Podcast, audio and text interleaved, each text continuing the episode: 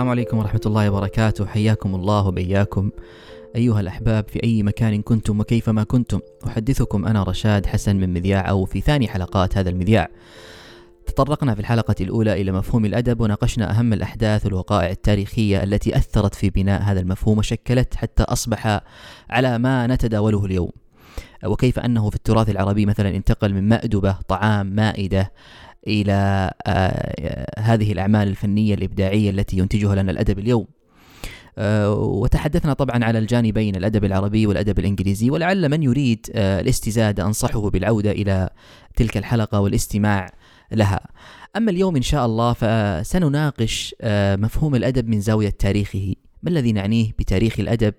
وما هي الأحداث التاريخية التي حدثت للأدب وأثرت آه، في آه، وأثرت في في إعادة صياغته، إعادة صياغه مفهومه، وأثرت أيضا في اتساعه وانتشاره بين الناس حتى أصبح الأدب آه، كأنه عائلة واحدة يعني.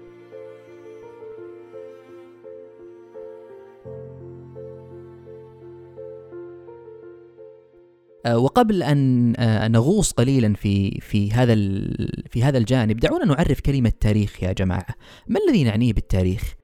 دائما الناس لا يحملون هذه الكلمة على محمل الجد فتراهم لا يشعرون أن هناك أصلا ارتباط بين الماضي والحاضر أو الحاضر والمستقبل ويشعرون أن كل ما يفعلونه اليوم أو ما يفكرون به اليوم ما هو إلا عبارة عن شيء وليد هذه اللحظة. والحقيقة والمتأمل في الماضي وفي آه، تاريخ الماضي وفي وقائع الماضي يجد أن هناك ارتباط كبير جدا بين الماضي والواقع اليوم. بل إن كثير مما نفعله اليوم ما هو إلا عبارة عن تبعات جاءت من الماضي. وما نفعله اليوم أيضا سيكون له تبعات ونتائج آه، وتأثيرات كبيرة جدا على الأجيال في المستقبل. فالعملية عملية متكاملة عملية مترابطة لا يمكن فصلها عن بعضها. يعني الإنسان ليس آه، إلا التاريخ. لا يمكن أن نعرف الإنسان إلا بتاريخه يعني بماضيه. فحينما نعرف أو نحاول تعريف التاريخ من زاوية دقيقة ومن زاوية علمية دقيقة نجد آه، أنه آه، من جانب هو ذلك الشيء الذي آه، لا يفكر به الناس لكنهم يتذكروه. أو ذلك الشيء الذي يصعب تغييره لكن يصعب التأمل فيه وإعادة صياغته آه، بطريقة آه، تمكن للإنسان أن ينتج اعمالا أدبية فنية رائعة اليوم يساهم فيها أو يصعد من العقل هذا العقل الواعي الأدبي عند المجتمعات. ومن زاوية نجد أنه عبارة عن دراسة معينة لسرد زمني معين حدث لفئة أو لمجتمع من الناس. وهذه الدراسة تهتم دائما آه، بمدى تفوقهم في ذلك الزمان ومدى انحدارهم في ذلك الزمان. وما هي الأحداث أو الوقائع التاريخية التي أثرت آه، عليهم؟ على جميع الأصعدة سواء على الصعيد الاجتماعي السياسي الثقافي آه، الأدبي. ما هي الأحداث التي التي شكلت لديهم تلك الأعمال الأدبية الفنية ووصلتنا بهذا الشكل؟ وهذا التأثير الممتد من الماضي هل له تبعات على هذا المستقبل؟ فالتاريخ يعني آه، قد يساعدنا حقيقة إلى فهم مجتمع معين من الناس ومحاولة إعادة تركيب ذلك المجتمع وإنتاج أعمال آه، رائعة فنية أدبية. اليوم آه، تخلد يعني يمكن قراءتها بصورة آه، متحضرة بصورة جديدة بصورة حديثة يشاهدها الإنسان اليوم يعني. ويساهم أيضا التاريخ في زيادة هذا الوعي الأخلاقي عند الناس. يعني آه، لأن كل ما نفعله اليوم هو عبارة عن أشياء متأصلة متجذرة فينا لا يشعر فيها الإنسان يشعر أنها آه، تحدث له تلقائية وهي في الحقيقة ليست تلقائية وإنما عبارة عن تراكمات آه، تسلسلات زمنية قادمة من الماضي وعاشت في عقله اللاواعي هذا. وشكلت له هوية معينة هذه الهوية المعينة هي التي يواجه بها الناس هي التي ينتج بها الأعمال الأدبية اليوم هي التي يساهم آه، فيها آه، إلى إلى قراءة ما يراه ما يشاهده ما يقرأه من أعمال أدبية إبداعية فنية. فبالتالي لا يمكن فصل ذلك الماضي عن هذا الواقع اليوم ولا يمكن فصل ما ننتجه من أعمال أدبية اليوم عن أيضا واقع المستقبل.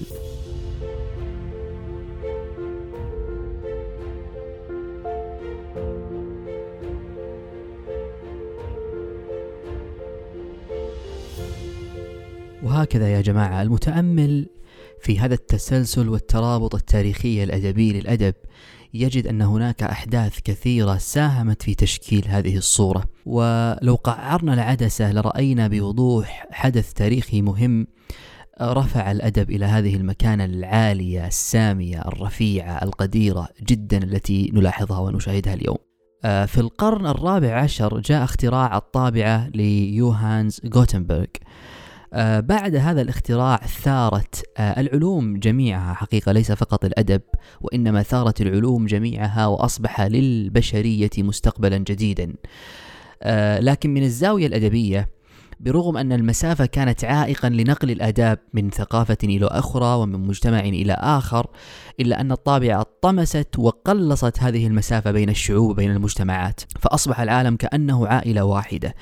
وبرغم أن كثير من الأدبيات فقدت لأنها كانت مروية محكية إلا أنها وثقت بعد ذلك آه، وطبعت وانتشرت وتعممت على بعض الآداب آه، الأخرى وانتقلها الناس فيما بينهم يعني. وحقيقة أن الطابعة يا جماعة كانت قبل ذلك موجودة في القرن الثامن في آه، الصين. لكنها لكن غوتنبرغ طورها وشكلها على ما هي عليه اليوم. فهذه صورة من هذا التطور الكبير الذي حدث للأدب في القرن الرابع عشر وما بعده.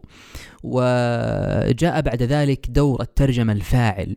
أصبحت للترجمة آه، آه، أهمية كبيرة جدا في المجتمعات وتعلم اللغة أيضا. فالترجمة كان المجتمعات يحاولون أن يترجموا بعض الآداب الأخرى كي يحاكوها ويقرؤوها بلغتهم. وتعلم اللغات أرسل كثير من أبناء هؤلاء هذه المجتمعات إلى آداب أخرى كي يتعلموا تلك اللغة وينتجوا أدبا جديدا صافيا مستعيرين منه. ألوانا وأنماطا أدبية بلغتهم ينتجوها. وهذا واضح لعله في الأدب العربي كثيرا ففي كثير من آه، الألوان المستعارة آه، من الأدبيات الأخرى موجودة اليوم في الأدب العربي وكتبت ووظفت هذه الأنماط هذه الألوان الأدبية وظفت على الأدب العربي واستطاع الكتاب العرب أن ينتجوا بها ألوانا جديدة ويناقشوا مشاكل وقضايا آه، اجتماعية.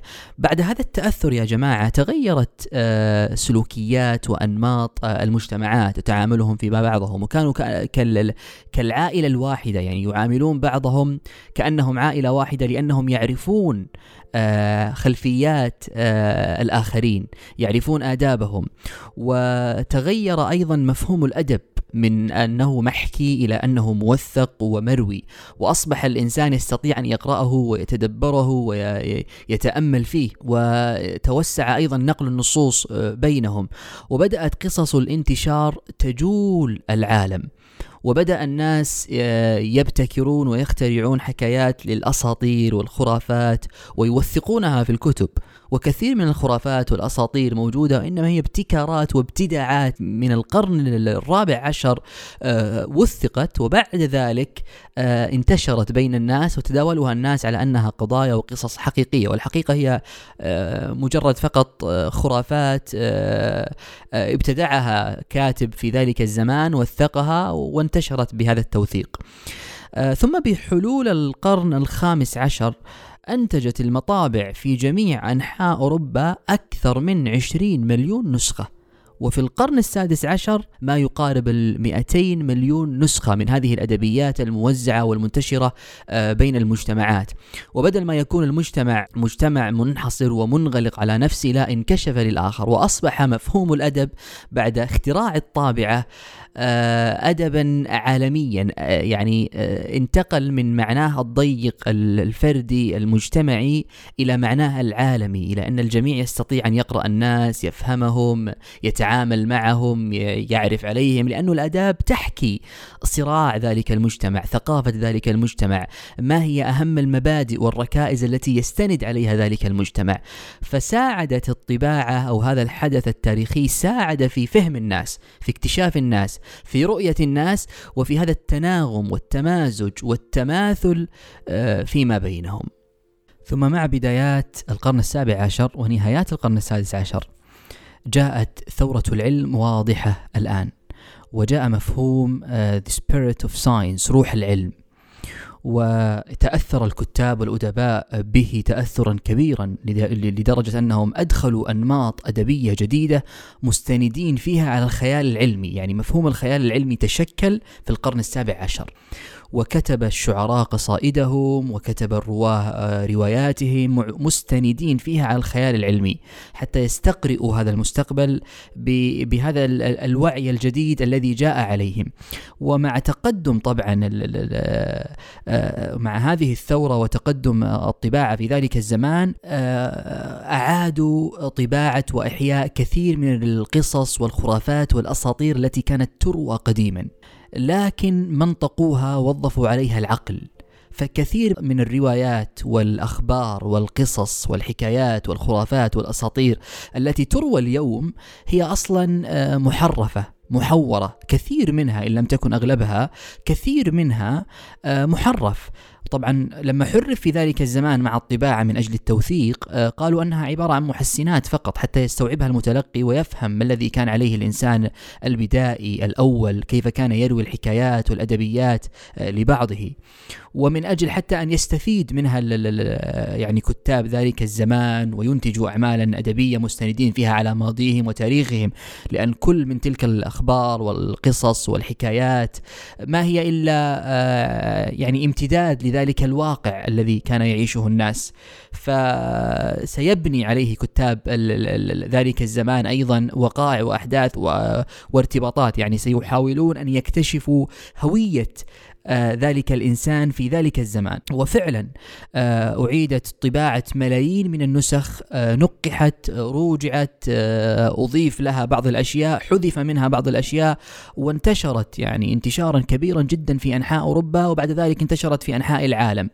وقرأها الناس وحاولوا أن يأخذوا منها ويستعيروا منها بعض المعلومات بعض القصص وما زالت بعضها تروى إلى اليوم على أنها قصص حقيقية وكثير من هذه القصص آه، محرفة محورة ليست حقيقية آه، لكنها محرفة. ربما تكون الحادثة في المجمل فعلا وقعت لكن في كثير من الأخبار بين ثنايا هذه القصة تلك الحكاية حرفت أضيفت سقطت آه، إما عمدا إما من أجل غاية معينة إما لكن يأتي طبعا هنا دور القارئ دور البحث دور الوعي دور القراءة آه، لكنها ما زالت تؤثر على النتاج الأدبي إلى اليوم. يعني واضح هذا التأثير فيها آه، إلى اليوم. واضح أن كثير من الأدباء كثير من الكتاب ما زالوا ينتجون آه، روايات يقولون قصص يروون أخبار الشعراء يكتبون شعر مستندين على بعض هذه الحقائق العلمية القادمة من من ذلك الزمان. بعدما وثقتها الطباعه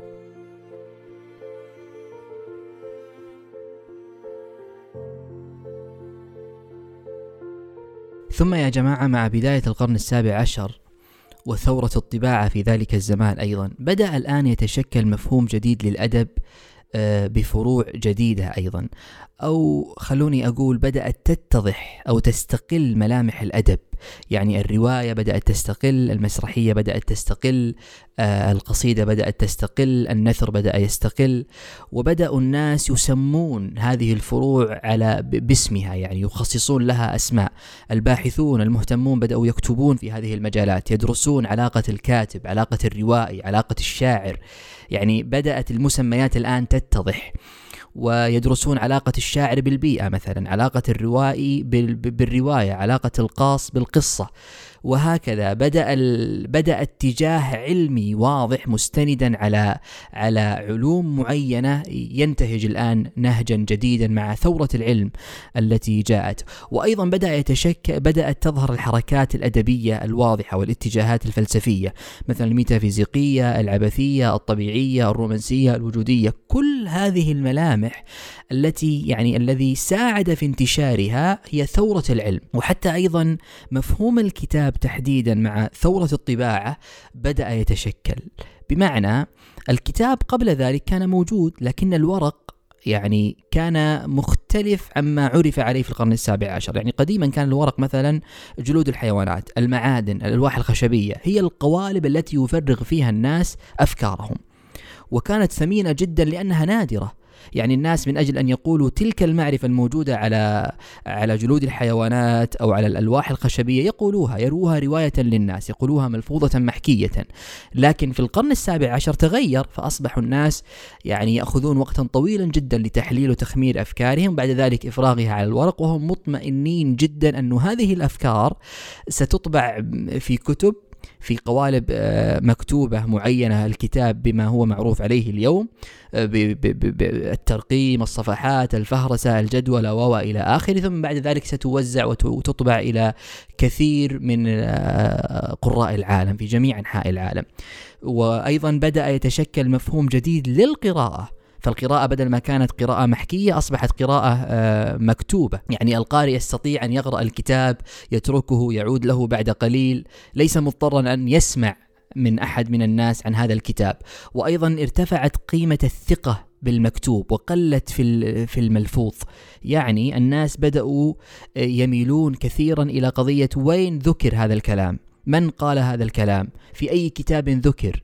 فارتفع سقف الوعي المقروء عند الناس وقلت في قضية أنه آه، ملفوظة محكية يتواردونها الناس فيما بينهم وهذا ما, ما, ما نشعره أو نحس فيه اليوم حتى. يعني اليوم لما أحد يقول معلومة معينة نسأل في أي كتاب قيلت. بدأت تتشكل هذه الظاهرة هذا الاستشهاد الاستدلال بالمكتوب بالكتاب بما هو معروف عليه اليوم في القرن السابع عشر مع ظهور آه، الطابعة.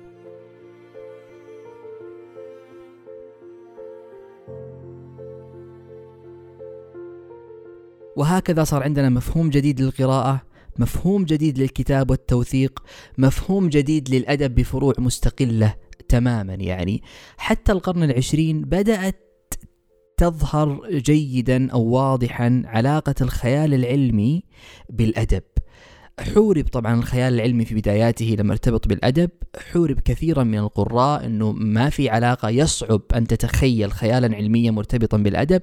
حتى بعد ذلك شعروا أن هناك علاقة فعلا واضحة بين الخيال العلمي والأدب. يستطيع الكاتب المبدع الفنان أن يستنبئ أو أن ينتج آه، أو يستقرئ المستقبل من خلال استناده على الخيال العلمي. حتى اطمأنوا لقضية آه، لقضية علاقة الأدب بالخيال العلمي وأنتجوا عددا ضخما كبيرا جدا من الأدبيات المرتبطة بالخيال العلمي والتي يعني تتنبأ بالواقع أو تحاكي الواقع.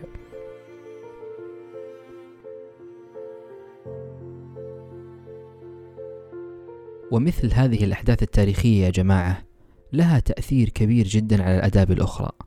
يعني لما ننظر في ثورة العلم وما آه، يعني خلفته على جميع الآداب أو حتى ثورة الطابعة وما خلفته على آه، الآداب جميعها يعني كيف أن النسخة الواحدة إذا طبعت بعدد لا نهائي من النسخ وانتشرت بين الآداب كيف أن هذه النسخة هذه الفكرة آه، المكررة في عدد من النسخ تؤثر على أدبهم. ويعني يحاول بعد ذلك إنتاج أو محاكاة أعمال أدبية آه، فقط ردا عليها. أو بعضهم يعجب بهذه الأفكار ويحاول أن تقليدها. فحقيقة يعني هي ملمح للنظر من زاوية مختلفة عن هذه عن هذه الأفكار.